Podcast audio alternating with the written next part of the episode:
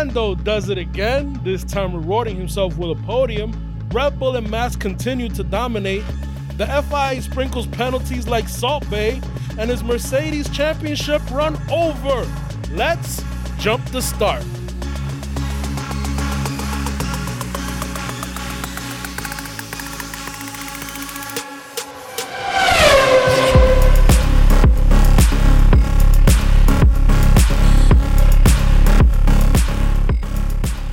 What's up, everybody? Welcome into the Jump to Start Racing podcast. My name is Wellington. Here with two of my closest friends. Ruben, say hello. What's going on, guys? Yancy. Hi. Oh man, what's so funny? it was the thing that the the spot on jump that you did. I think okay. it was the it was the the finger freak. No, it is sharpshooter. You know. we always talk about the excellence of execution, right? hey everybody. Uh, okay. How was you guys' weekend so far? July Fourth weekend. very good. good, good. We got uh the race was good, man. Started off well. I mean, fucking, He asked about the weekend Go. of the race. Ah, the weekend it was whatever, but the race was the highlight so far. Ruben, your We got another day. Yeah, very good. Can't complain. Very good. We got another day. Yeah. Uh, That's it, we got another day. All right, let's jump into this. The news. Uh, prior to the race, Lewis Hamilton and Mercedes agreed to a two-year contract extension. Ruben, who helped negotiate the, the whole thing, he, he he knew the uh, the, amount. salary range. what? How did you know the salary? It's a cap. Are they going to give him less money than thirty? No, so thirty million dollars a year, Shocking. thirty million pounds a year, right? Whatever it is. Whatever the uh, denomination is. Shocking. But uh, it's a two-year extension. I, wasn't shocking, ex- right? wasn't expecting that Crazy. at all. How how would they? How? What do you think? Well, What- we, listen, man, we all knew that that was gonna happen. We just didn't know how long he wanted to sign. Honestly, I didn't think he was gonna sign for two years. no. Um, no, I thought he was gonna do another one year contract. Yeah, his last two deals were one-year deals, right? Yeah, well, especially uh, considering that it seemed like the last con- the last uh, negotiation was very contentious, and he didn't get everything that he wanted. Um, so he, that's why he only signed one year. So the two years was a surprise, but it wasn't a total shocker. I mean, obviously I was being sarcastic, but um, the two years was a surprise, but n- not kind of surprised because if you're gonna keep a driver for two years, it's definitely gonna be Lewis Hamilton. Now this sets up for who's going to be in the second seat for the next two years at Mercedes. well, I think it's going to be George Russell, but I don't think so. No. You don't think it's gonna be George Russell? Nope. How how is that possible? How do you So think how- it's not George? Nope. I mean, 2023 as well is just going to be a, a, a year where a lot of people are going to be free agents too. So that makes that makes sense to sign up to 2023 because it become you know for both for both both the teams and and, Mer- and for Mercedes and Lewis Hamilton because it's going to be an open market. So obviously they could oops they could use us as neg- to negotiate against him. Yeah, your and- hand is open too when you touch the microphone too. My bad. Um, I don't Like, think Max it's going is to gonna be be up that year. I think Leclerc's going to be up that year as well. Yeah, So you know, it's going to be a couple of people out there that. but I don't think it's going to be George Russell. So who's it gonna be? Oh no, for the second seed, Bottas. Listen, um, when Lewis Hamilton was asked about this during a press conference, I think it was last week. okay. He spoke glowingly of Bottas. That is, he's been his best teammate so far. The team has a harmonious feel to it, and they've obviously won multiple championships with that with those two driving. Um, and he obviously still has a bad taste in his mouth for for the Nico Rosberg yeah. years. Okay. Um, it only behooves Mercedes to keep that dynamic going in order for them to be successful, especially now that you do have a legitimate contender in Red Bull, and the rules are changing next year, so you don't know who else might jump into the fray because you have McLaren and you also have Ferrari getting better. So, for you to throw a wrench in uh in the form of George Russell, I think you're gonna make it a contentious rel driver relationship between the two drivers. I've always said this, so I don't I don't think it's a good idea. So poor George. He's Yeah, gonna- where's he gonna go? basically. I mean, listen, he's gotta sit driving his lights out, Yeah. but Bottas ain't driving bad either. So he's not driving well either. So that's my like. I was not prepared to talk about this, but you, based on the performance that we're getting, uh, obviously this weekend notwithstanding from Perez, you see why that second teammate doing well and contending for the top of uh, uh, the drivers' championship is important for a top team. mm-hmm. I understand that Hamilton is uh, the reigning world champion several times over, and that he is the I, I'll call it the catalyst of the team, and especially the face of the team on the on the track. But you're you're focused if you're Toto Wolff, you're focused on not just that aspect, but you need the constructors championship too. That's where you really get your money. The drivers championship doesn't award the prize money; it's the constructors. Mm-hmm. So I I think if Russell could prove to be a better driver, which we really haven't seen, um, w- we can't really judge from just a Sakhir Grand Prix. Uh, if he could prove to be a better driver than Bottas, I think you got to make that move. And George is nipping at the heels, but I don't think he will. Well, he's driving and he deserves to to have it. So Absolutely. But I mean, like I said, Bottas isn't driving terrible either. His last three finishes have been fourth, third, and second. Uh Perez third, fourth, and sixth. So, you know, it's very comparable as far as you compared the second drivers for the top two teams. you're right on that. Okay. I was like, okay. no, I just so my whole thing is that I I get what you're saying, Mhm. but um, yeah, I, it'd be you know it would be a very different discussion right now if Mercedes had been able to execute that pit stop in Monaco and Bottas finishes second and is plus 18 points Yeah. Yeah. because he'd be at 110, he'd be a clear third place right now Mhm. ahead of uh, Sergio Perez. Right. So and we it- can all agree that Bottas has probably been one of the most unluckiest drivers on the grid, not only this year, but the past few years as well. Yeah, he always has the worst pit stops. Obviously, no, Yeah. no fault of his own. Or Mhm. sometimes they try to blame him. Yeah, uh, which which is not fair. Or he gets a tire blowout when he's about to win a race. Oh my god. I mean, again, it's just a lot of different things. Yeah, he has his bad race every once in a while, but for the most part, Bottas is pretty consistent and a good second driver. Not a good number one driver, but he's a good second driver. All right, uh, moving on, but continuing to speak about uh, Mercedes. According to Andrew Shovlin, Ruben's uh, one of his favorite engineers in uh, all of F1. That's the guy that does the uh, race debrief.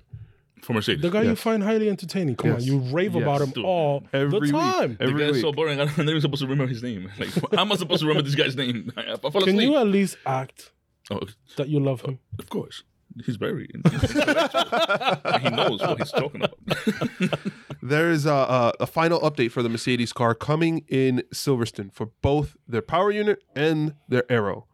Uh, so I had missed this during the post race uh, uh, discussions, but both Yancey and Ruben brought up that Toto Wolff specifically said to them that they're are said to the interviewers that they are going to have the last laugh in. Uh, what was the exact quote? Ruben. Don't be surprised if you know we we end up leading, you know, whatever in the last race by, by a ton of times. Like, Jancis- I, I said 26 seconds. Like, no, he didn't say that. So I got to. We still got to verify. You still that. got to verify. But yeah, Yeah. But don't Toto Wolff is very confident that next year or Yeah. next next, Next- race They're gonna they'll hit be out. able to not just improve on their own performance but surpass Red Bull. They're bringing in Yes. the engine upgrade. Bring an engine upgrade and an aero upgrade. So check this out. All right. So this is something that I didn't mention last week, but this happened when Red Bull brought their upgrade. I think it was for the first race in Austria. Is it- They brought an engine upgrade. I don't know if it was it was one of the, it was either that race or the race or the before. French. Okay. They supposedly got 14 extra horsepower out of that upgrade. Now, it wasn't an upgrade like they changed the part. It was you're allowed when you bring an update under the rules, when you bring an upgrade, you are allowed to change a part due to reliability issues. So the engine was always capable of that, but they always run it lower because there was something vibrating in the engine, so they were afraid that the engine would go. So when they brought that upgrade, they they fixed that part and they were allowed to change it under the rules. So because the engine would be more reliable and it's safe and you know, et cetera, et cetera. So now that loophole has been exposed. I wouldn't be surprised That's what Mercedes is doing. if Mercedes is doing that. And they I think it was Andrew Shovlin that also mentioned this. It's either him or the other guy that Ruben find very entertaining. Mentioned that they were there are updates in the pipeline. They're not currently developing the car, but they have That they already parts to- that they had already in the pipeline. They're already they they are bringing to the next race. And Toto Wolff also mentioned that there is a gap. Yeah, they're faster, but they're not that much faster than us, or meaning Mercedes. So so was- he seems very confident Yeah. that this title fight will be going Or- down to the end. A lot more confident than last week, I would say. So it's around this time also the Mercedes normally turns it up as well. So Yeah. what was the loophole that they found? They they changed a part. they get they they had a part in their engine honda we're talking about honda that was vibrating too much causing too much vibration so they were afraid that as far as reliability is concerned um that and reliability that they couldn't turn the engine up because that part would go so you're allowed to change that within the rules You're allowed When- to make a change in order to improve reliability. Yeah. Right. Um, uh, and it's also due to safety also, uh, because you have to do three engines, you know, within the year. So you're allowed to change that part as long as you don't change the makeup of the engine. You have to change that part as long as it stays the same. I guess they just improve that part. Is it a put in the specific part? You're saying that part. Is it a specific part? They don't. They don't. You know, they don't go into detail. But that what that is what being said. They, they're not going to go into detail saying, "Oh, it's the you know MGUK or the MGU." Yeah. They're not going to do that. So, because What was- obviously everything is very secretive. or the gas pedal cable is now made out of carbon fiber instead of fiber optic, whatever.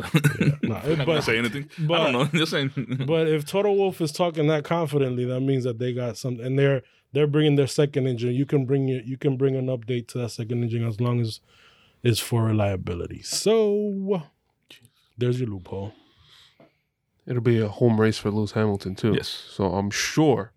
and kind of a home race for for Mercedes. It's a home race for uh, everybody. And yeah, for everybody because everybody's based out of the UK. I don't know. I, This I ain't hope- over yet, man. Yeah. But is McLaren going to get that upgrade as well right away? Do they? Yeah, they all got it. Same engines. And Williams. So Poor William. listen, man. hey, it might be solidified 10 now. Yeah, yeah. Listen, don't bring out that Nico Rosberg meme out yet, buddy. this ain't over yet. Is Yancey's career over? uh, speaking of engine and engine upgrades and engine updates, the VW Group, some other car manufacturers have joined in on discussions for the 2025 engine regulations. Specifically, Audi and Porsche, their bosses, have met with the FIA, along with a representative from Ferrari, Mercedes, and uh, Alpine slash Renault Mhm. as the engine manufacturers. So the intent there is to make them more comfortable with the regulations to the point where we could potentially have additional engine manufacturers for the grid for 2026, I guess. The uh, regs would start. Mhm. Thoughts?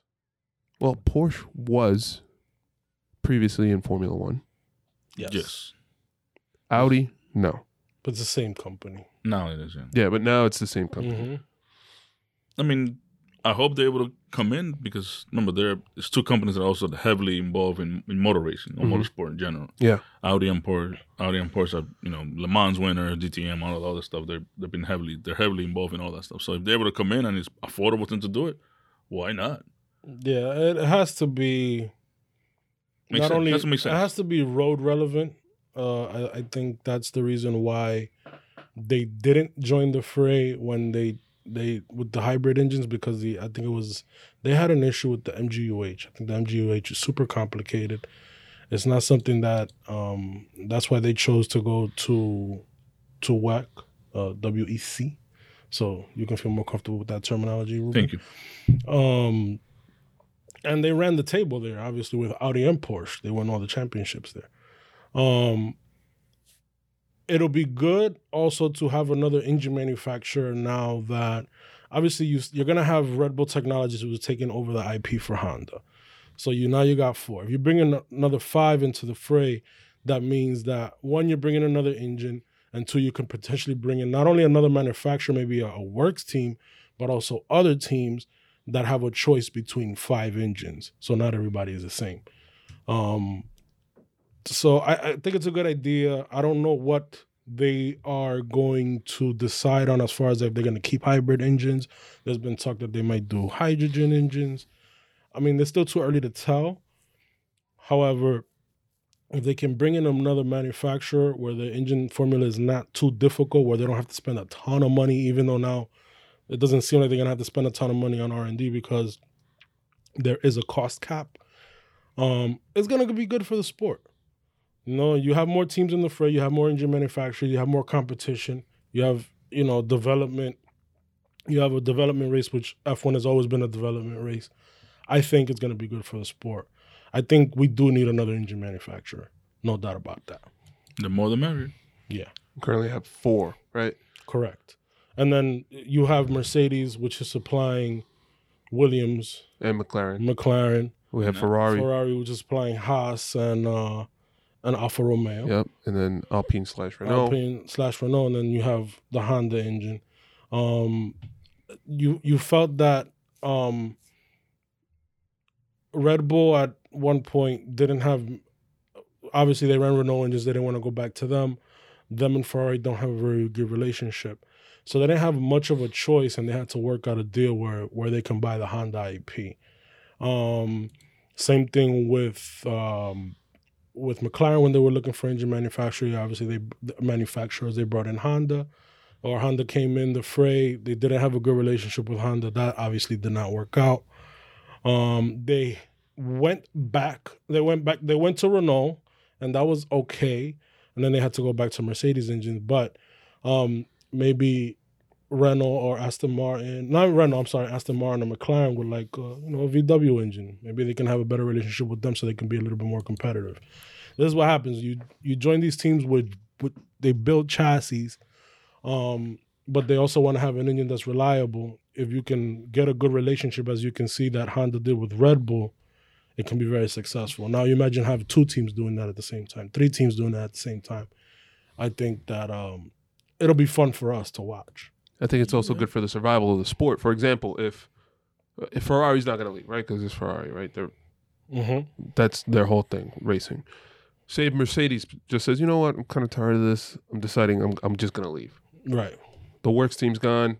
McLaren has to find a new engine supplier. Mhm. Williams has to find a new engine supplier. Then what? Now there's a scramble because there's no Honda. Mm-hmm. They're gone. So it's either Renault or Ferrari. And then what do you do? Now these teams are going to be strained, or these constructors, um, the the works teams will be strained to then do their own thing and provide the the uh, I guess the customer teams with their stuff, and then also provide customer support, Mm-hmm. etc. It's just good for the survival of the sport. The more manufacturers, come that, in. And, and if you look at any other series, um, any other racing series, it's important to have manufacturer support. It's the reason why you've seen Formula E grow exponentially. And, you know, obviously the technology is there because a lot of car manufacturers are going electric as far as for their road cars, but you also have a lot of manufacturer support. You have BMW there, you have Audi, you have um, Porsche. No, Audi's not there no more. You have Porsche. They're the same group, but they did have Audi before. Nissan's there, man. Nissan's there. You have um, Mercedes, Mercedes, obviously, DS, um, NIO. There's a whole bunch of manufacturers, not only electric car manufacturers, but you have traditional road car manufacturers that are involved in the sport. That's why the sport is growing, but they use that as a test bed for their road cars. Yeah. Uh, Formula One obviously is not going to be as much of a test bed as it was before for the road cars, but it's still very important because it has a global, not only for the marketing aspect of it, but it also it's also you have the freedom in Formula One to test Yeah, that's where new technologies that you don't have in other racing series, other top Formula One is racing like series. it's like the breakthrough Right. of technology. You have cars. that freedom. So if you can get more manufacturers, not only will F1 be successful, but the car manufacturers will also be successful in introducing new products to us. I'm with it. Me Let's too. do it. I'm with it. I want to press the DRS button when I'm on the FDR. Oof. All right, let's jump into it. Weekend race review. Gentlemen, a short view back to the past. You still don't know it was, right? 30 years ago, Nikki. La- no, I don't know. Still. You want me to get your transcript? No, no, no, I'm good. So, kind of the first thing to really talk about here, um, just the, the weekend in general. Mando Norris, Lando Norris, just Story of the race. story of the race, story of the season, Mhm. as far as I, I well, no, not the story of the season because that's Red Bull. Um, all season he's been killing it, outperforming his teammate who is an established veteran, uh, really squeezing the juice out of that car as best as possible. Uh, finished second place this weekend, l- third place last weekend. Obviously, he loves. No, uh, I'm sorry, he finished third place both weekends. hmm Loves the track. What more could be said about this guy? Um, qualified on the front row. hmm only driver to score in every race so far this season. He maintained second place while battling with Lewis Hamilton to the point where Lewis Hamilton comes back and says, That guy's a heck of a driver. Mid race, right? Was putting the car in position to. Mando. Yeah. Yeah. He, um, Says he's a great driver.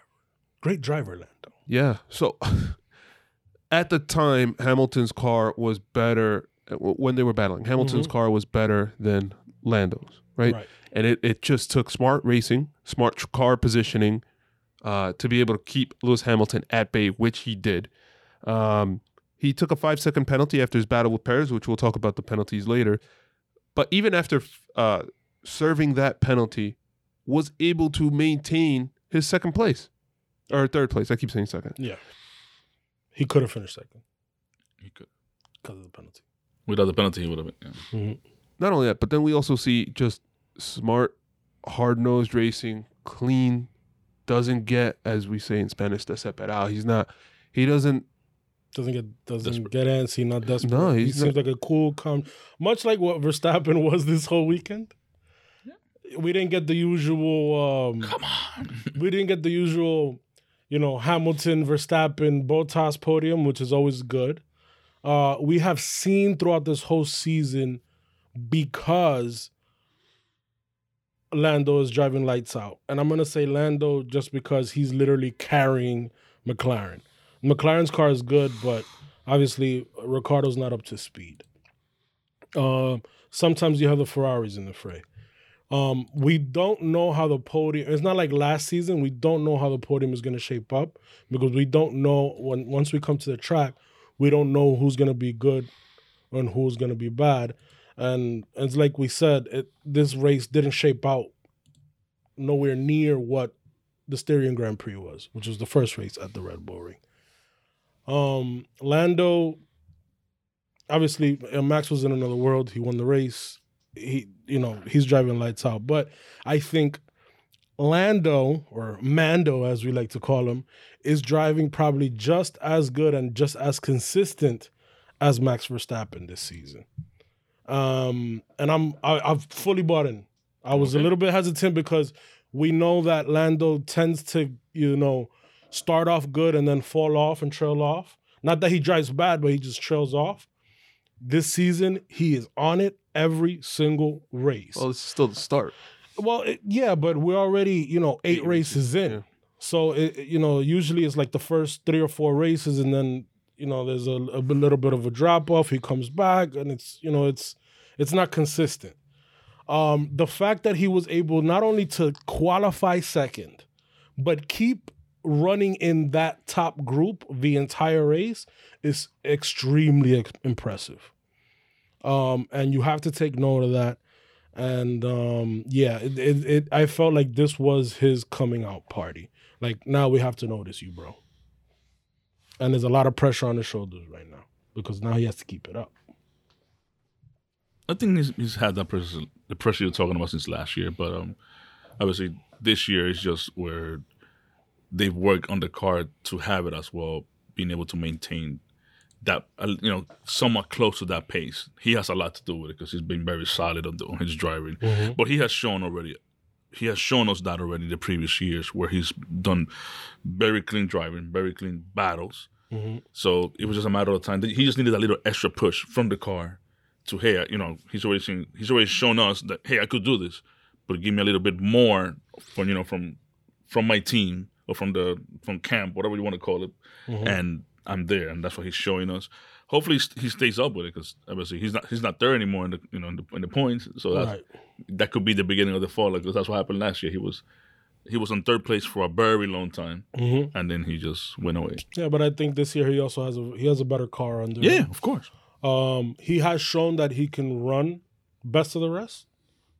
Yeah. Now, I think this race was he can. Yeah, I can run in the top three also if I have the car under me to do so. I think the worry should be Ferrari, not even not running the top three. Just push the car as far as you can. They just got to worry about Ferrari. Ferrari's going to be out their heels for a long time. Right, right. Um, I don't know. For me, it is about I'm sorry. Remember, it's him. Ricciardo's not doing much. well, So if Ricciardo was at, at the pace where Leclerc signs, then we'll be talking a little bit differently. You know? Right. M- McLaren has 141 constructor points. Lando has 101 of them, right? Insane. so that is insane. And Ricciardo actually did pretty well this weekend. He finished seventh. We'll talk about him later. But what I do want to mention is that when you see Lando, Lando, where he is different from um, Max a few years ago, Leclerc now and previous years, George Russell previous years, Pierre Gasly, Esteban Ocon. You see him in tight spaces. You see him fighting Hamilton and Perez this race. Did not lose control. Did not cre- did not make a, a single mistake. Mhm. Crazy, right? Crazy for a young guy like that. Um, we the saw him. The penalty to me was BS. We'll talk. We'll, we'll get there. the um, what was it? Two races ago in France, Nico Rosberg even pointed out Pierre Gasly sneaking up on him and almost, you know, almost hitting him. And it's like, oh, who is this guy? Why is he? Did not lose control. Does not lose focus. He's just And you see that with his battles with Leclerc too. yeah. But he has And- had various battles with Leclerc, and it's always been super clean racing. Nothing sketchy. It's just been hard nosed, wheel to wheel battles. and patient. And patient, yeah, you can see that that it doesn't fluster him, and that's a that's a sign of a world champion. champion. It reminds me of Lewis Hamilton driving. Mhm. You don't see mistakes from Lewis Hamilton like that, and you don't Mhm. see Lando Norris. He does not make he does not make mistakes or he does not make moves that jeopardize his race and his team, which Mhm. is a level of maturity that you would not expect from a guy that's essentially still a Twitch right, and streamer. and you also don't see the mistakes that, for example, if you if we watch Max Verstappen a few years ago, or even Leclerc uh, running it into the wall or hitting a you know Hitting his hi- teammate, teammate. Get, you're coming not in too hot into yeah, turns. you're not seeing any of that that we've seen from drivers that we regard as you know top Champion. future world champion caliber drivers in Leclerc and Verstappen. You're not seeing that in Lando Norris. You're seeing it in very very clean. It's almost uh, Carlos Sainz esque, but quicker. It's crazy. And he looks like he's having fun doing it. yeah. Yeah. You don't see him worry like, oh my god. Yeah. No, Mhm. he I- slaps I- it off. and and and and warranted what Lewis Hamilton said about him. Said great driver Lando because he was battling the seven-time world champion, arguably one of the greatest of all time, and to keep it clean and still get out ahead of him, dude. Bravo, you know, bravo. Round of applause. Round of applause, Ruben. Round of applause, Ruben. So- Round of applause, Ruben. So you said so you said so you mentioned he's battling Lewis Hamilton, seven time world champion, etc. Mhm. Lando's also in a slower car. So it's like Yeah, it's just. I mean, he's just you know he, he's showing say- like a veteran. That's what Sa- he's showing. La está sacando lo moco. Yeah. Saying that in He's doing Spanish, good. bro. He's, doing, good. well. Yeah. Lando's currently fourth in the drivers' championship at 101. Sergio Perez is at 104. So he gained a lot of ground this weekend on uh, Sergio Perez. And uh, Bottas is at 92 and fifth. Next nearest midfield competitor, quote unquote midfield, is Charles Leclerc in sixth at 62. So he's 39 points ahead of Charles Leclerc. Crazy. He's doing amazing. Um, the penalties. Let me just run down what we had. right, Lando five seconds for pushing uh, Sergio Perez out. Sergio two times five second penalties for pushing Charles Leclerc out, uh, uh, or for not allowing enough space. Let's put it that way. Mhm. not pushing him out.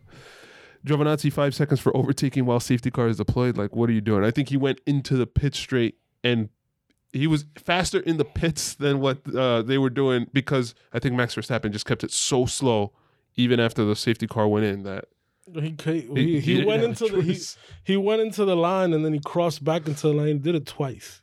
no, we're talking about Giovinazzi. Oh, Giovanna. Okay, sorry. now, thought we were talking now Tsunoda. Tsunoda. Now Tsunoda. I'm still wondering how the hell Giovinazzi's penalty happened. Like, okay, he's speeding on the like. because he was going faster in the pit lane than what Verstappen was race. allowing them to go. Mm-hmm. So he passed these drivers on the pit, and he still got a penalty. Right, and then what happened is the safety car come in. So, so after they crossed that white line, he was out of position. That's, that's so messed up.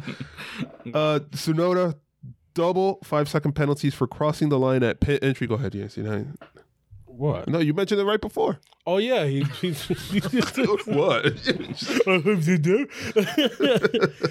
yeah, he. I don't know why you do how you do this Uh. twice. I mean, I guess it's hard because you got to brake hard to get into the pits. But uh, once you you you have you're on the I think on the right side of the of, of the white line, you can't go outside of the white line. Stay between between the lines going into the pit. He did it twice. He got two five second penalties for it. You killed the entire race. It's not that it's hard. Mazepin's doing it. Yeah. Schumacher's doing it. So it's like, come on. It's like you killed your enti- you're killing your entire race with that, and and you already started off on the wrong strategy. Uh, whatever, man. Uh, rookie mistakes, I guess, but to to do it once, all right, but do it twice, come on, bro. Stroll five seconds for speeding in the pit lane. Oh, b. Pit limiter. I never heard of it. And eight F1 drivers summoned over yellow over yellow flag breached. Uh, so That was at the end of the race, uh, Kimi Räikkönen and Sebastian Vettel collided essentially because Kimi didn't see Sebastian Vettel. Then uh, eight drivers, because it was a double yellow flag, they didn't slow down enough. It was Sergio Perez, Carlos Sainz, Nikita Mazepin, Charles Leclerc, Nicholas Latifi, Antonio Giovinazzi, Daniel Ricciardo, and Pierre Gasly all met up with the race director. That sounds like the race run. But did that happen Yeah. in their cooldown lap? no, happened at the last lap. they were all lapped, remember? Yes, yes. Okay. Yeah, they were all, they were all lap. Happened at the last lap, and for some reason, I don't know how Kimi and, and Seb got into an accident. Probably fell asleep. I mean, it was it was Kimi's fault yeah. because he just didn't see. I guess he, it, look- it looked like to me he didn't see Seb and just turned into him. I- I don't know, bro. I, and then obviously there's a double yellow. You need to slow down. Um, I guess. I mean, it was the last lap, so Okay, so what do we think of the Sergio Perez and Lando Norris penalties? That they were pretty much uh, carbon copies of each other. What do we think? Racing incident, which one? Which ones? He's talking about Lando and Uh-huh. Sergio Perez Yes. and then Perez with the forcing the other drivers out of the track Okay. into the gravel. Um, no, there, I there were two different ones. I the Lando one, I don't agree with at all, because Lando going coming. I my understanding of the rules is always all right. If you're side by side and the car ahead gets the racing line, the car ahead in that instance was Lando Norris, even if it was by a little bit. If you're ahead, I don't. I think it was Perez that was that. no, Okay. No, no, no, no. It was Lando that was ahead by a little bit. Lando was ahead. He keeps the racing line. That racing line, when you go around that corner, is going to take you to the outside of the corner. Okay, and that's why there's a gravel trap there. Um, I don't know why the stewards found a problem with this because it's been done in in other. It, I think the last time it was done, it was Hamilton and Lewis, but at Hamilton but and Lewis. Hamilton. No, I mean Hamilton and Lewis. It was Hamilton and Albon. Yes, he's having a tough time. Yeah, I am. Hamilton and Albon happened last year. This is when Albon got run off, but uh, Lewis got a penalty because Albon was actually ahead of him at that point. Okay. This time, uh, the guy on the inside, which was Lando, was ahead of Perez. So I don't think he should have gotten a penalty for that one. Leclerc's incident, Leclerc was ahead Same, of him. same area too. Same The area, same turn. The first one, Mhm. same turn. Leclerc goes on, go, goes out on the outside. He's on the outside. He's ahead, but Perez doesn't just move in on him. He moves in on him to the point where he hits him. The bump, the bump They bump into, and then he pushes Leclerc out. That penalty, I think, is deserved. You guys, th- I don't know what you guys. Think. We we haven't talked about this, so No, I think that um, the second one with the bump, yeah, I agree with you. But the first one, it was like I don't know. It's just well, I don't agree with that one. I, I don't think Lando yeah, should have yeah. They it. Have to, they Yeah. have to, You have to let him race. It's so hard because the natural racing line is going to take you out there, right? If you're going on the outside, and and every driver knows that if you're going on the outside, and it's not like a normal turn, it just it's like it gets it gets like tighter as you go there, yeah. in. You know there's gravel on this side. Back out. If not, you're going to be in the gravel. The person that should have been penalized there should have been Perez, but not penalized by the stewards. He already got penalized. He's in the gravel. He, he went Yeah, to 10th yeah. place. no. I, I for, a minute when I was watching the race, I thought he would probably get a pe- penalty the way he joined back because there was a bunch of cars behind him still when, even when he joined. So I was like, oh, is that going to be Mm-hmm. like unsafe? You know, like unsafely joining, whatever the hell it's called. I don't, know, I don't remember what it's called, but you know, like when you just come into the track right away and just pretty much you're also now hindering the guys. The guys Mm-hmm. My, like I said, my viewpoint has always been if you're ahead, even if it's by a slight, by by a little bit, you get the racing line. You dictate what's going on in the corner. Obviously, you you have to leave a car's width, but in that in that instance, and and you know every every incident every incident is different, but in that instance, and every track is different. It's it's impossible at the speed that you're going into that car to keep it tighter because if you do keep it tighter, then the person's going to win out is always going to be the person out on the Yeah, outside now you have because you got to change course if you want to leave a car's width of a car's width. But the natural racing line takes you out there, the person who's behind needs to know to back out or you're going to be in the gravel. That's what happened to Perez. Mm-hmm. So I disagree. I think that for what, so we've been asking the FIA to be consistent with their rulings, and I think that for once we were, we saw that this this week. They were like went over. Yeah, I agree with you we- there. Yeah. Uh, So Yeah, i is the rule you have to leave a car's width on the outside of the or uh, on on the track, or is it you have to leave a car's width on the track depending on the on the turn if it's in the racing line? No, no, it's you have to leave the car's width. That's why I think that both penalties were justified. The one that I questioned was actually the Perez second incident because you can clearly see that the trajectory of the car. You could see it because Ricciardo is. You can see Right Ricciardo in the distance, right ahead of him, and the way that he turns on the track naturally takes him to the outside. And this is somebody that's driving uncontested.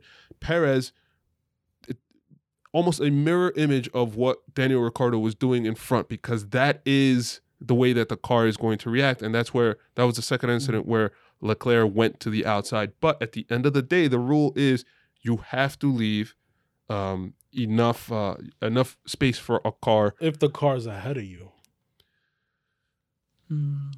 No, I I disagree. You and that's to- and and here's the and this is the problem though because I agree with you that we're very consistent. Obviously, they're and gonna, they've been like, inconsistent. th- th- no, no, no. What I'm saying is that at this race they were consistent with their penalty calls as far as because once they made that first call on Perez, when They- it they happened couldn't back out again, anymore, they yeah. couldn't back out. They're gonna have to give Perez that second penalty because he was the culprit, you know, driving out Leclerc off the track, right? And he hit he hit Leclerc at that point. It was even more messy than when it was. So you, uh, yeah, it was very consistent. But now what you're saying is, and this is, I think there has to be a a, a they have to look at the rules because I think the problem is is within the rules. If you as the FIA are allowed to go, we see this all the time. You're allowed to go to every track and see where the cars are going. You change the rules based on where the cars are going, based on the weekend. What is so different now? You get what I'm saying? So the the big thing this year has been track limits. Yeah. You know, they're policing track limits. And they change it, they change it every track because everything is track specific. So if you can change the rules or the or the standards Or the mic. or the uh, for every track, then knowing that a car, the traject- the natural racing line of the car going through that corner is gonna take that car almost to the outside of the corner when you, when you're going in, then you can definitely be a little bit more subjective. The problem is is that they're not the, everything has been subjective instead of objective. They try to keep it objective, mm-hmm. but then you get into this gray area and there's no clear line on how to make these calls. I'm going to disagree. It's one thing to be to talk about track limits. It's another thing to talk about racecraft and how the cars are going to race. So I'm going to give you an example. Right, we saw those incidents with Sergio Perez, with Sergio Perez in general. Right, he was involved in all three. Um, we saw battles the whole race, and I'm going to uh, focus specifically on Hamilton and Lando, where he never Lando never allowed himself to get into that position with Lewis Hamilton where he could get him on the outside. He always his racecraft um, uh, predicated that he would not give that type of position. So at that point, you're never going to be in a situation where oh I have to give enough space because my racecraft was so messed up that it allowed him to get the faster uh, trajectory around the. So to me, if, if you're the FIA, FIA, you're saying driver, you have to figure it out. I'm not here to bail you out by saying, "Oh yeah, okay, you- you're free to do whatever you want." the The rule is that you have to not allow enough um, safety wise. You have to allow enough space on the track for both cars. Yeah, but it also uh, again through that. That's the thing is that this is corner specific to this corner specific, because that It corner, happened on two different corners with Perez and Leclerc. No, no, no, no, no. But the, the thing is, those were tho- I that one again is you're ahead, you're ahead, and in both in in this instance, for example, Leclerc was ahead. He he owns the racing line. His car's gonna take him out there. So you don't Right. agree on, on leaving, uh, uh, you know, No, you can. space. You can if you you you have to if you can. You get what I'm trying to tell you? You have to if you can because now what happens is if you have a car, it just if that car is even even if it's behind you on the outside, if you have to change your trajectory of your car, you're gonna lose out. Yeah, yeah. You get what No, I'm saying? on that 'cause so it, there's no to- there's no point in being ahead in the corner. I agree. It's it's very tricky. I'm not you know it's the moment you say that an official has to make a decision about whether it was fair or not, who was ahead or not, what was the trajectory, that's when you start getting into like, okay, this is so they want so and so to win. It's a conspiracy, and now you're it's too subjective. The to me, it's drivers figure it out. Your racecraft has to dictate uh, what you're doing, but you need to leave the space for the other cars on track. Yeah, but if you let the drivers figure it out, then you know. I mean, I don't know. It's just it's very tricky. There's no right answer to this. Um, it, it's just like because either way, either way we look at it, if you look at it, your viewpoint and my viewpoint, somebody's gonna lose out. And I don't think my personal view is that if you're ahead, you shouldn't be losing out. But but you're right because if you you know you're right in a sense because if you're not objective about it, then people then the drivers are going to take advantage of it. We see it with track limits. If you don't police track limits, they're going to go out there. So, let me ask you a question. You said if I if you're ahead, you shouldn't lose out. But if I'm faster and I'm gonna pass you, I should lose out because you decided you didn't want to leave me space and break the rules. That's not right either. You should wait for your. If you're faster than me, you but should if wait for you're- the right moment to pass me. Are you? I mean, What if that's an optimal time to pass, which we saw because we saw yeah, it but he multiple but times there. but uh, for example, Leclerc was ahead. Lando was ahead. Lando shouldn't have gotten a penalty. Your Lando's ahead. He did what he had to do. You know, Leclerc was ahead in both instances with Perez. and there was there was swap as well. Remember, Lando had the inside, Mhm. Leclerc had the outside Yeah. on a separate turn. on a separate turn. No, It- on different turns obviously, but have, the first instance with Perez happened That's the where- same turn as, Yeah. as Lando Mhm. Norris. The second one was like the second one is, is Uh, my old, my understanding has always been if you're ahead in the corner, you on the racing line. no. So I think that's and the that's talk. that's, always yeah, been the, that's like, always the- been the the rule. Even in karting, has been the rule. So It's tough.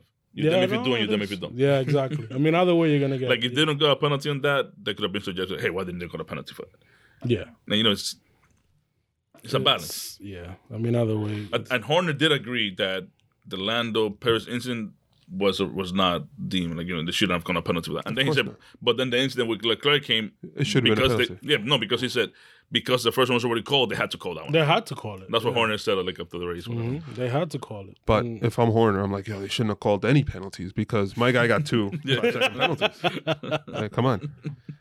Uh, all right. Um, then where we saw Lewis Hamilton take some floor damage, some damage to the car in general. Then we also saw uh, Bottas. He he actually had a much better race uh, than normal for him this season. I'm trying to say that very carefully. he uh, finished second. Uh, Hamilton finished fourth. Um, we talked about Mercedes earlier. It's not over, is it? No, it's not. no, it's not over. I, And I think I think it's ahead. over. I think this race Constructors Championship. This race was over. also uh like a a trusting like a regaining of trust between Bottas and his pit wall because there were com- he he he was still hesitant because of what happened to him last week, and he didn't mention something to that effect. Is this what we're doing? Am I, you know, am I Yeah. gonna- am I Confirming that we're sticking with Plan Yeah. A. Yeah. Mhm. So uh, this is probably like a because of the pot- where he started and where he finished. It could be a, re, a you know trusting thing now that hey okay whatever you guys say I'm gonna trust it even though last week Mhm. you know I said something else and that's what worked. Right, right, right, right. And I mean, uh, it, it's not over. They knew that they were. If you hear Hamilton's comments and you hear Bottas' comment, um, even after qualifying, when um, they said Hamilton said, "Listen, we're not going to be able to keep up with them. Like, we're, well, this is just it's one of those things where it's like we're going to drive to get you know, maximize the weekend, but we're not going to be able to win the race." And and it was true because uh, Max finished, you know, what twenty seconds ahead. I don't know what the pit stop is, but About twenty seconds. yeah, 20 seconds ahead. So I mean, he was Max in that Red Bull is was just a rocket this weekend. So I I think that the best that they could do is finish second and third. They almost did it. If it wasn't for the damage to Lewis Hamilton's car because he ran the car over the curb, I think that he would have finished second. And I also think that uh, Bottas would have gotten past um, uh, Norris. Norris would wouldn't have finished on the podium. But the way things worked out, it, it- it is what it is. You know. Can I you? I don't think Bottas has it to take. Obviously, he has a better car, but it'll be tough for Bottas to pass Norris. one on one. Yeah, one on one. I think. I mean, we saw second. Hamilton struggle to pass Exactly. Norris. So then we got Bottas. That's not a fighter. He's a lover.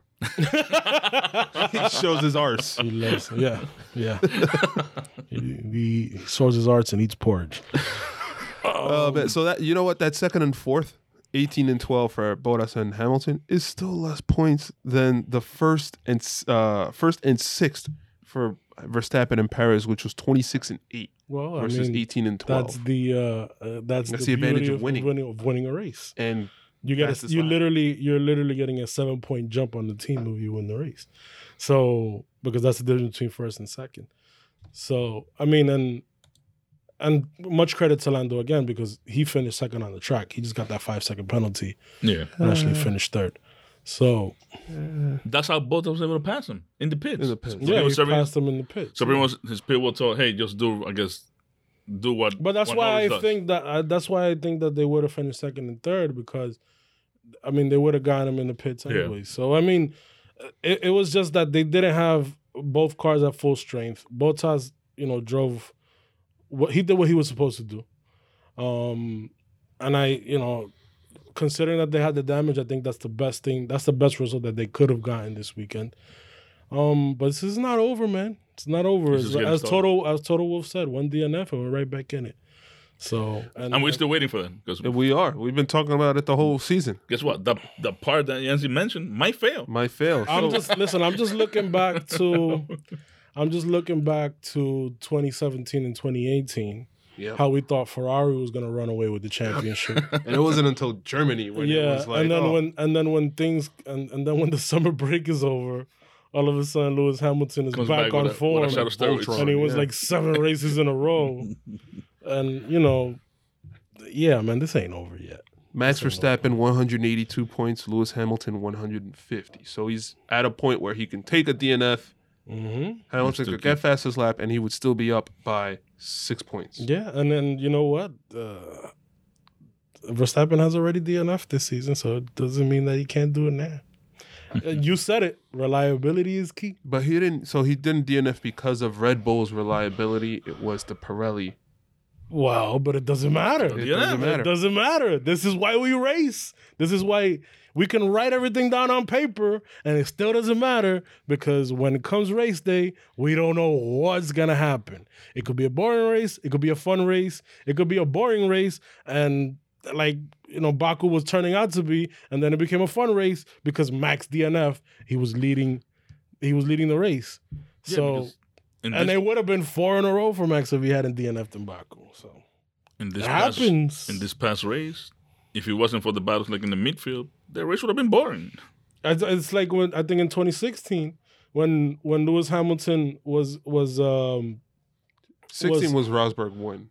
I know, but Uh, in Malaysia, which was a few races before, Hamilton DNF'd, and that's what gave Rosberg the league in the championship, and Rosberg never looked back. know, DNF, he blew the yeah, engine. he No, blew the no, engine. No, no, no, and that was his championship, and from then on, you know, Rosberg won the championship.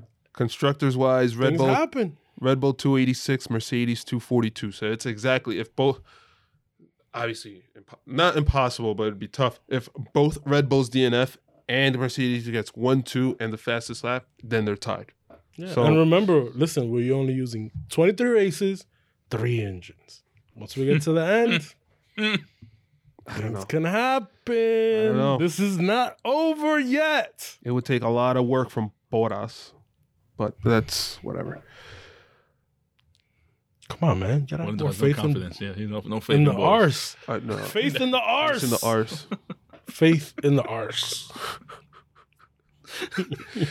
Uh, at least it's natural, right? It's not like Miami. Like There you go, man. Um, Faith in the arse.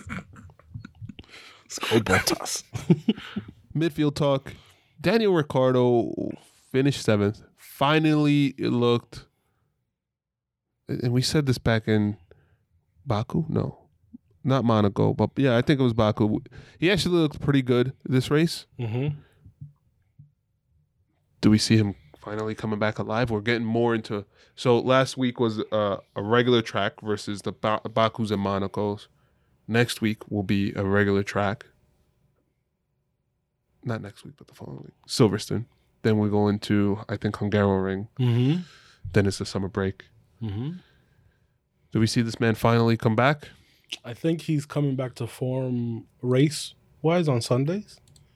Um last race was not so good for him. Obviously he he had an engine issue. And he had it at the wrong time of the race, which is at the beginning of the race when the cars are more closely close together. Um and that midfield is super tight. So I guess it was just, you know, bad timing. Not that he drove well, but he didn't drive as bad as the results show. This um race, it looked like he was back on form like he was at the previous race um in Baku. Mba- before It was Austria, Baku, Styria, Austria, and before that was Monaco.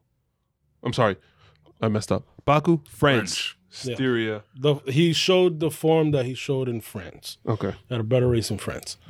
Um I think and these do with the things happen. Yeah, I, well, I mean, he's good with the starts. I think he's just getting, you know, he's getting back to form. It's like I mentioned last week. I think his confidence level has not waned.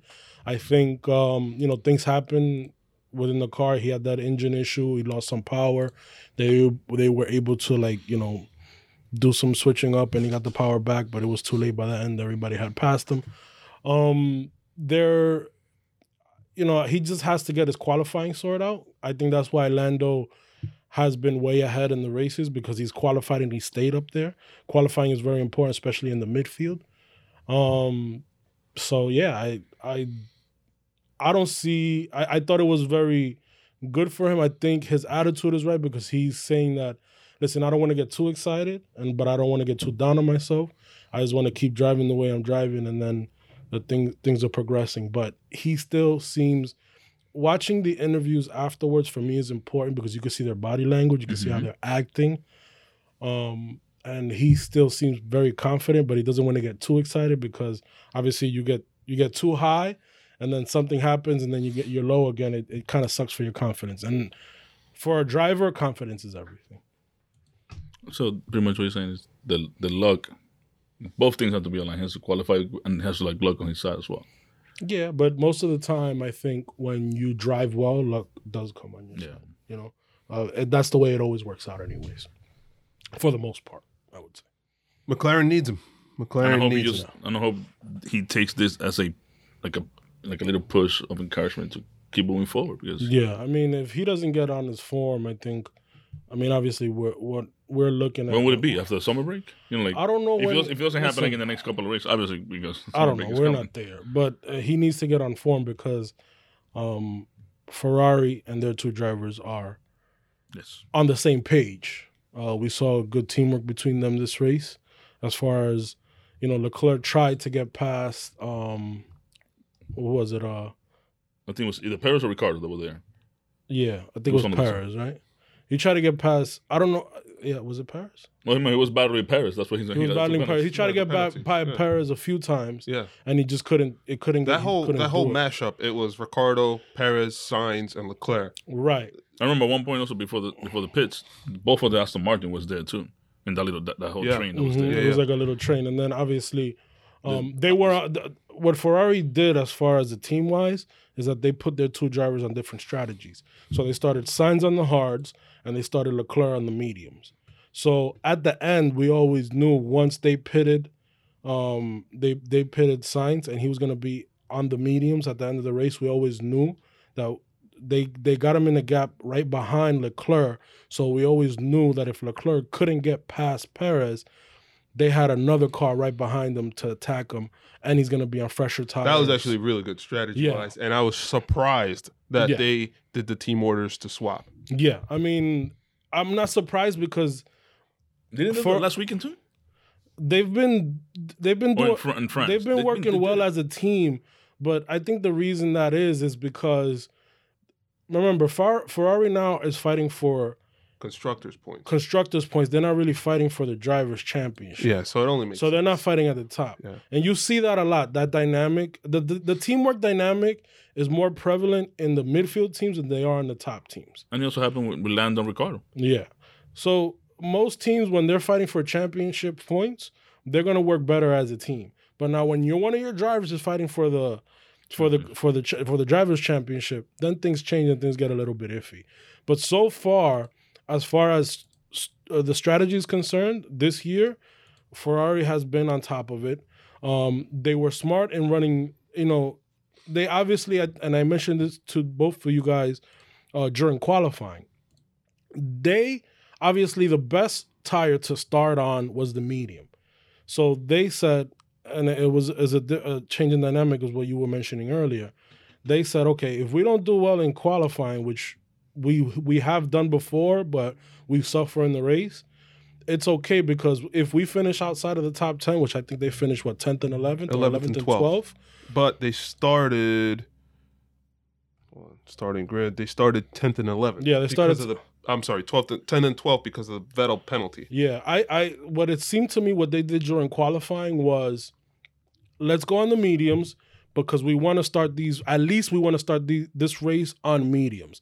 If we don't get through, it's okay even though you want to get through, but it's okay because if you finish outside of the top 10, we have a tire choice. We So- can choose the tires that we want to So start that's, with. that's gonna be my, my If you get into Q, if you get into Q three, you have to start with the tires that you went in. They wanted Yeah. to start on the mediums. The smart play, what they did, with what which was I wasn't expecting, is that they left Leclerc on the mediums, brand new mediums, but they put No, Sainz. Leclerc was on the old mediums and Sainz was on the new hards. Yeah, they put Sainz on the hard to run a different strategy, and at the end of the race, it worked out for them. Yeah, that's what- because now you have two cars attacking the position ahead. That's what uh, Sam Collins was saying for F1, saying that uh, that even though you know starting on the mediums and finishing the hards is what Pirelli recommended, it could also be in reverse, where like what You you, guys, do you me- could start yeah. in the hards hmm Go long on the hards. and the the car's heavier, so Mhm. because the hard tires that take longer, to- and then when you jump on the mediums, the car is lighter, which is also what it could be, which is which is cool with with. Coño, I'm fucking stuck in this shit. My bad. With which it could be. what happens Yeah. normally because you're qualifying a much lighter car, and then when you start the race, you have a heavy car, and now it also causes the tire to super degrade. Right, and then and also you have um, the medium tire. You can turn it on quicker. So the the hard tire was actually a very good tire, but it took longer. Took Yeah, I think it- like it five or six laps for them Science did to. mention that as well. yeah, it, take, it takes like five or six laps for them to really, you know, on to it. activate and you get the the the the optimal grip with the with the mediums. Obviously, they're a softer compound. You can turn them on quicker and you can move up uh, through the field So I got a, quicker. something that with a better penalty that causes that caused Leclerc to jump in the top ten. So obviously it's just off topic of what we're talking about right now. But what happens in that situation? So I qualified outside of the top ten. Okay, now somebody got a penalty, which threw me in the top ten. Mhm. So now, do I have to start because I'm in the top ten on my fastest tire in Q2 Nope. again? Nope, because he didn't make it to Q3. Gotcha. Okay. Yeah. So Vettel But you- made it you- to you yeah, point, I get your point. Vettel made it to Q3 and then dropped out of the top 10 after qualifying when he was assessed that penalty. Gotcha. So they didn't say, "All right, you don't go to Q you don't go to Q3 because of this." Gotcha. So Leclerc still had the choice to to the start on the hard or the medium. Yes, Correct. exactly. Actually, Sainz finished ahead of him and he was the one that pushed into 10th and he started on the new hards. You know what I'm saying? Nope. You lost me. So by Vettel dropping, Mm-hmm. Sainz qualified ahead of Leclerc.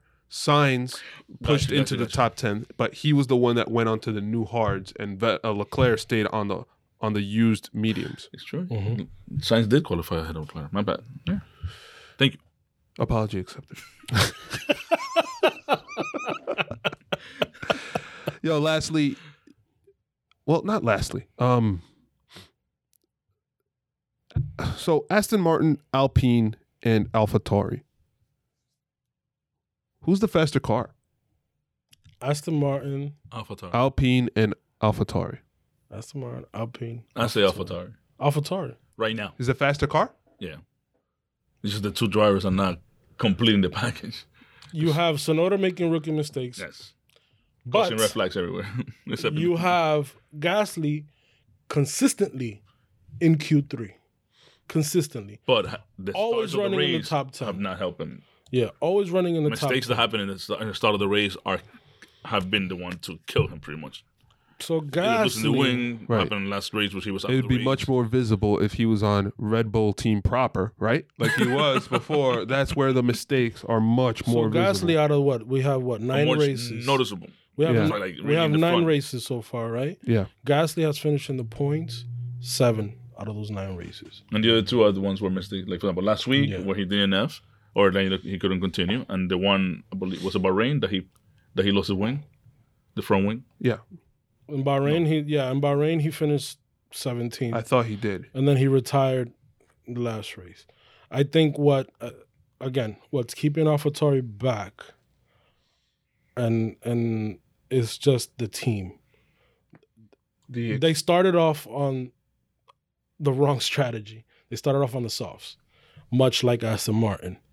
When they started off on the soft, they had to pit on lap. Early. No, Tsunoda pitted on 12, 12 and, and Gasly 13. and Gasly uh, was it 13. 13. Yep. So now that sets you up, and I think, and then Gasly did a two stop instead of a one stop. Yeah. That wasn't the optimal Tsunoda strategy. too. Yeah. So they they they the tires went off quickly. They had to go back behind the pack. Well, with the happened, same thing happened to to, Yeah. to, to Aston Martin. Yeah. So it, it was fell just completely back because they actually I They guess were- reacted to to AlphaTauri's strategy to go somewhere. with and- Vettel Yeah. kind of did his own thing. But they they were doomed from the beginning because they started off on the softs. so who's faster, Alpine or Okay. Aston Martin? Alpine, I would say. You would say. Yeah. And now they got I mean Alonso's back on form. I don't know what the hell's going on. So I'm going to read you the championship standings for those three teams, constructors wise. AlphaTauri 48, car. Aston Martin 44, Alpine Alpine 32. 32. Remember that within that, Vettel got a uh, a podium. Yeah. Mhm. Pierre Gasly got a podium. Yes. No Alpine, podiums for nada. Alpine. They're down 12 points too. So you're disagreeing with me that Aston Martin is slower than the Alpine. I am disagreeing with you. I Okay. think that they they have just like Mercedes, they have concepts that they have to deal with as well. The rake obviously being different, Mm-hmm. the the aero changes kind of affecting them more so than other teams. Um, Vettel getting used to the car. Uh that, that that's think that's that's, over that's now. everybody. Yeah. Yeah. I think that's done. I think the only one out of those four drivers, I think that the only one that we that has that has to sort things out is going to be Ricardo, Ricciardo. at this point, because uh, Alonso it looks like his own self again. Yeah, and Ocon does not. Ocon does not look good. Yeah, I don't know. He what's going crashed on. this week. I don't know. It was not his fault. It- it- he got sandwiched in, but he just does not look good anymore after he got that deal. He got fat. Yeah. Maybe. He He got got fat and happy. Fat maybe maybe uh maybe it was just the track. This track, I don't know.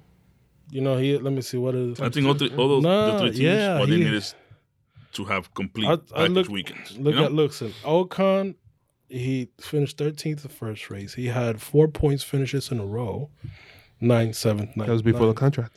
Yep. And then starting from Azerbaijan on, retired, 14th, 14th, and retired. So yeah, he's not doing well. AlphaTauri, Aston Martin, and Alpine, they need complete packages, complete weekends. You know, like both drivers to put up, the teams to perform to the top. You know, so they could, I guess, get more and more and more. If they were more consistent, any one of those teams, they're fighting Ferrari, right? yep, Yes, absolutely. Ferrari is 80 points ahead of. Let me just verify that. Six, Ferrari is 74 points ahead of AlphaTauri. damn, It just shows you how close the midfield is and how a few bad races can really tumble you down the order. Much. back, back. Yeah, and the constructors champion. The beauty of all of this is that we're only nine races in. It's 23 races. So things can change. Who who turns it around out of all of them? Out of those three, Who out of who? meaning who figures it out first? Out of the three we've been I'll talking say about, Aston. Alpine, Aston, and AlphaTauri. I'll say Alpine. I'll say Aston because they have Vettel.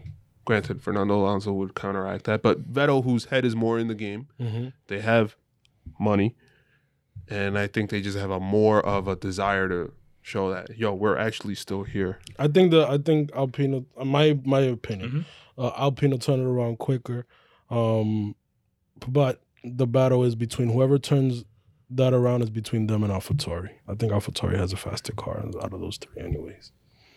Okay, and lastly, out of this race, George Russell, our boy George Russell qualifies. Uh, what was it? Ninth, goes into Q three. Mhm, Sorry. goes into Q3 for the first time for a Williams car since 2018 or 2019. Mhm, Lance something Stroll did it. Uh, was running in the points for some time. Was passed by Alonso, Fernando Alonso, in the Alpine that we were just talking about. To the point where Fernando Alonso said it was actually sad that he had to pass George Russell to get into the points. Mm-hmm. Um, it was a valiant effort from George trying to stave Like him off, laps, but huh? yeah, but he just the car just not good enough. Just not good enough. Yeah. But the the ten lap battle was actually very nice to watch. Yeah. It was uh, George. I think this was probably George's best weekend since Sakhir, Sakhir.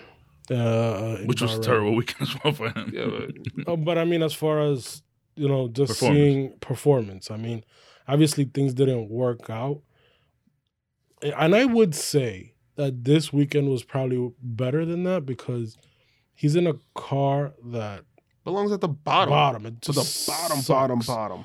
I Look mean, at Latifi. Yeah. Yeah, that's what I was so the fact that you can get into Q3 with the Williams, the fact that you not only obviously I think if he would have had a better first lap, Mm. he might have finished, in the points. Yeah, But I mean, obviously, if you're usually usually this is what happens. If you're out of position, meaning if you're starting higher than what you're supposed to be starting as far as how fast your car is, you're gonna get eaten up by the cars behind you.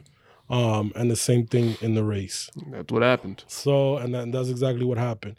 For him to get back into the points was brilliant because he made that strategy work, obviously, and he outdrove that car.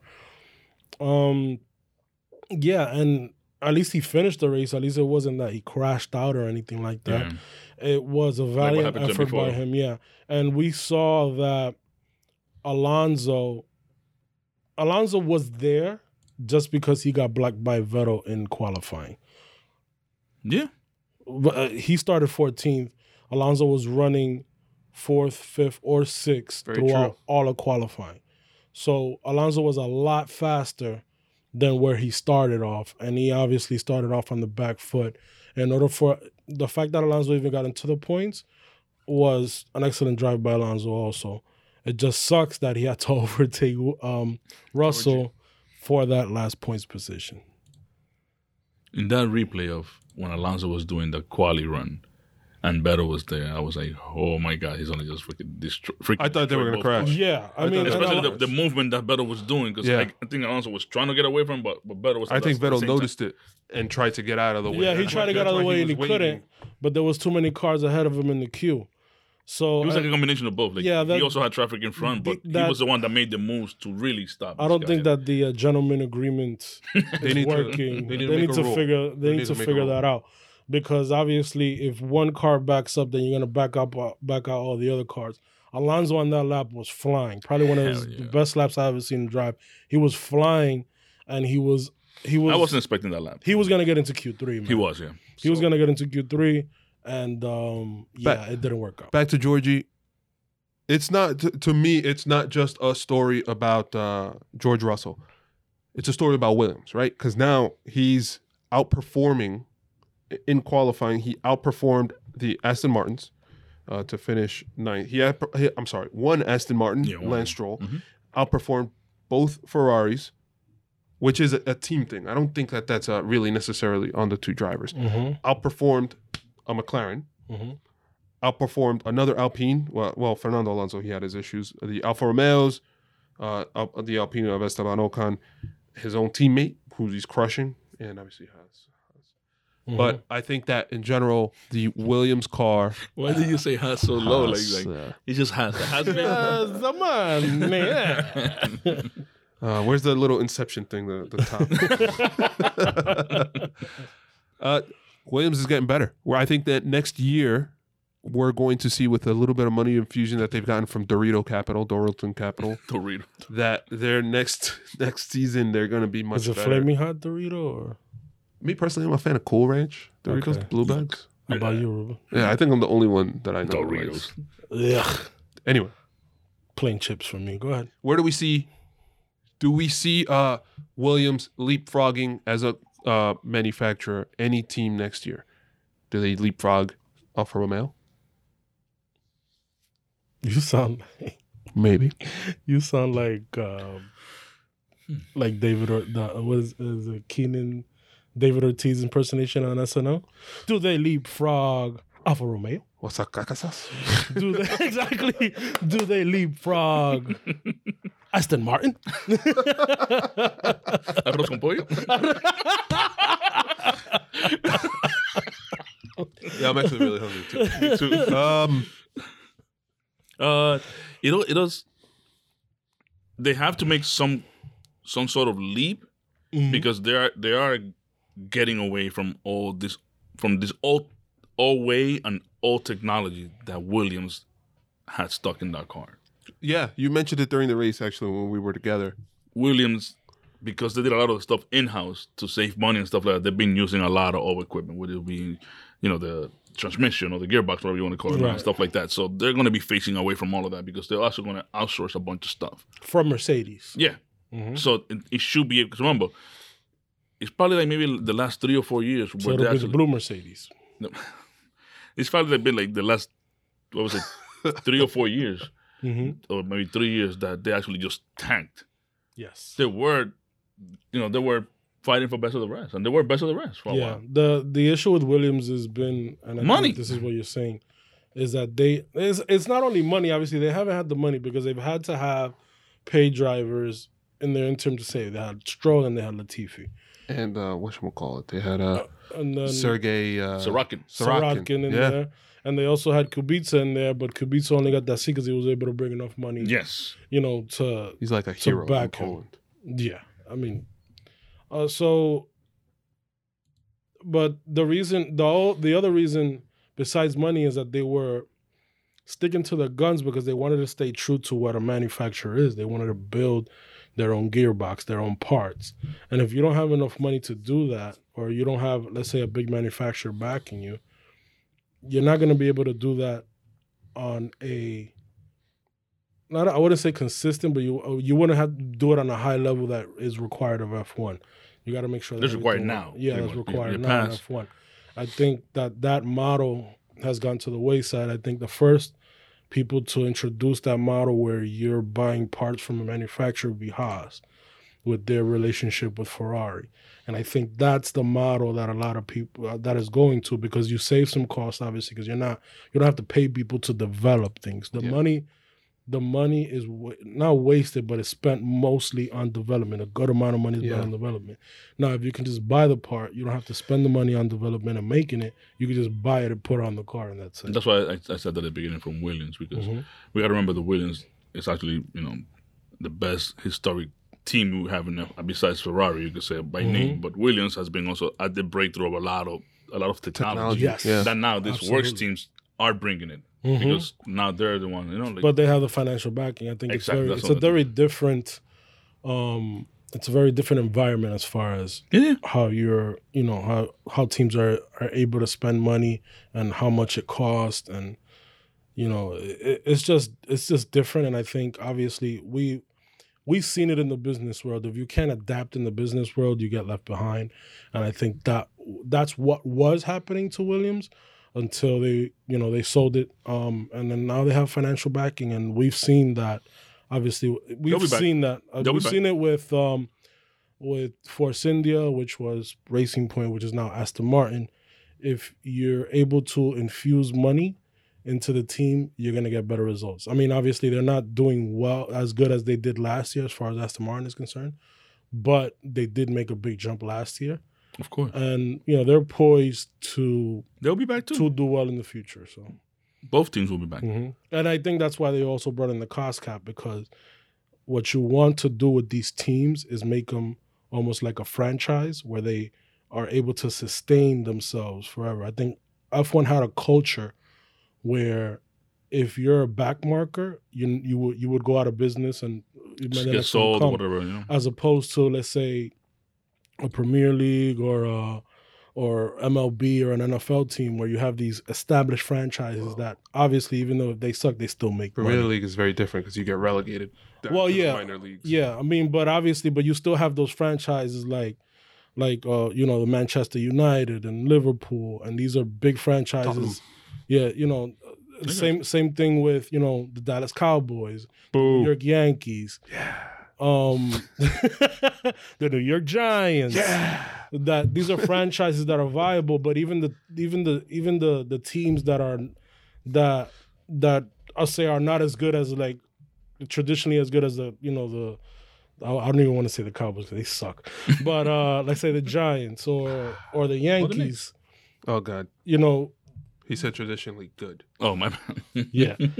these are these are franchises that even if they lose, they're still financially viable. They're still a good business. yeah, and F one is tough to. Yeah. So that. why I think when when Liberty Media stepped into the fray and bought it, I think their goal was to make these F1 teams franchises where they're able to last for a very long time and still be financially viable, even if they are at the back of the grid. All right, gentlemen. Anything else? No, that's it. We're going to It was a good race. Silverstone. sprint race. Spring races, baby. Next week's preview is going to be litty. Lit. Let's do it. You guys excited about the sprint race? Yes. We'll talk about it next week. Guys, you can find us on many, many podcast platforms Apple Podcasts, Spotify, Google Podcasts, iHeartRadio, TuneIn, and Stitcher. We're also on YouTube. What's up? Uh, we are also at Jump to Start F1 on Twitter and on Instagram. The same. I'll repeat it at Jump to Start F1. See you guys next week. Peace. Peace out.